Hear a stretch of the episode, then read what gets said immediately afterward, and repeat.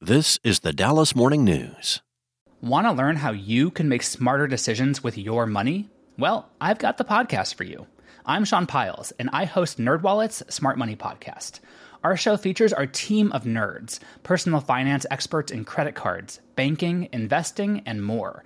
And they'll help you make the most of your money while cutting through the clutter and misinformation in today's world of personal finance. You'll get clarity on strategies to help you build your wealth, invest wisely, shop for financial products, and plan for major life events. Listen to NerdWallet's Smart Money Podcast wherever you get your podcasts.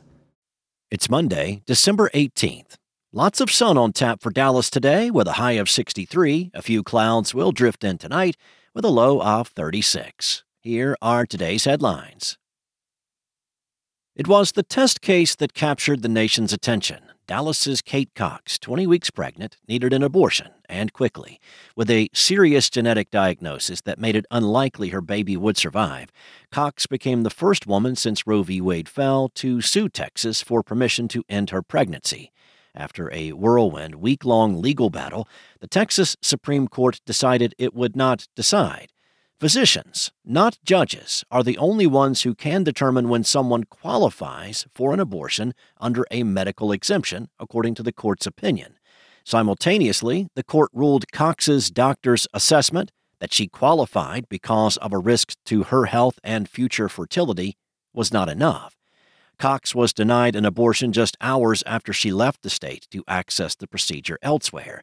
The opinion punted the responsibility of interpreting the state's three overlapping abortion bans to doctors. The state argued that's where the issue has sat all along, not with the laws, but with medical providers who misunderstand those laws. Legal experts and medical associations said the decision gives little clarity as to how sick a Texan must be to access abortion care. What impact this ruling will have on doctors and patients is yet to be seen, but the last two years offer some foreshadowing. Since Texas's bans took hold, abortions have dropped to virtually none.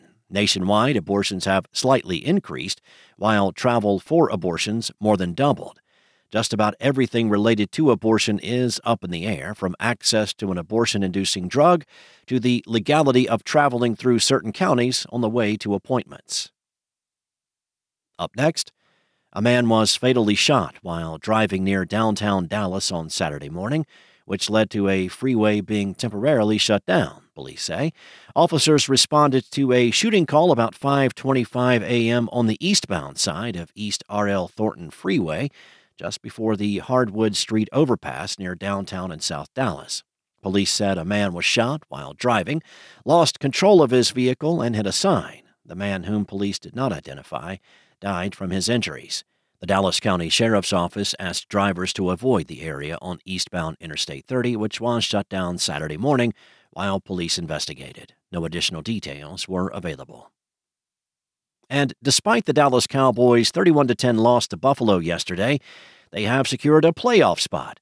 Thanks to the combination of the Falcons' loss to Carolina, Green Bay's loss at home to Tampa Bay, and Detroit's win on Saturday night, the Cowboys clinched a spot before they even kicked off yesterday.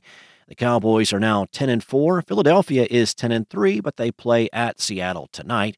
Dallas and Philly will fight to the finish to win the NFC East. With the San Francisco 49ers winning yesterday, they moved to 11 and 3 on the season and are sitting pretty for the top seed in the NFC playoff picture. The Cowboys have two games remaining on their schedule, playing at Miami on Christmas Eve and then closing out the regular season at home against Detroit in a game that will certainly have playoff seeding implications. Thanks for listening. For the latest breaking news and more on today's stories, visit dallasnews.com. Have a great day, and I'll see you back here tomorrow. Want to learn how you can make smarter decisions with your money? Well, I've got the podcast for you. I'm Sean Pyles, and I host NerdWallet's Smart Money Podcast. Our show features our team of nerds, personal finance experts in credit cards, banking, investing, and more. And they'll help you make the most of your money while cutting through the clutter and misinformation in today's world of personal finance. You'll get clarity on strategies to help you build your wealth, invest wisely, shop for financial products, and plan for major life events. Listen to NerdWallet's Smart Money Podcast wherever you get your podcasts.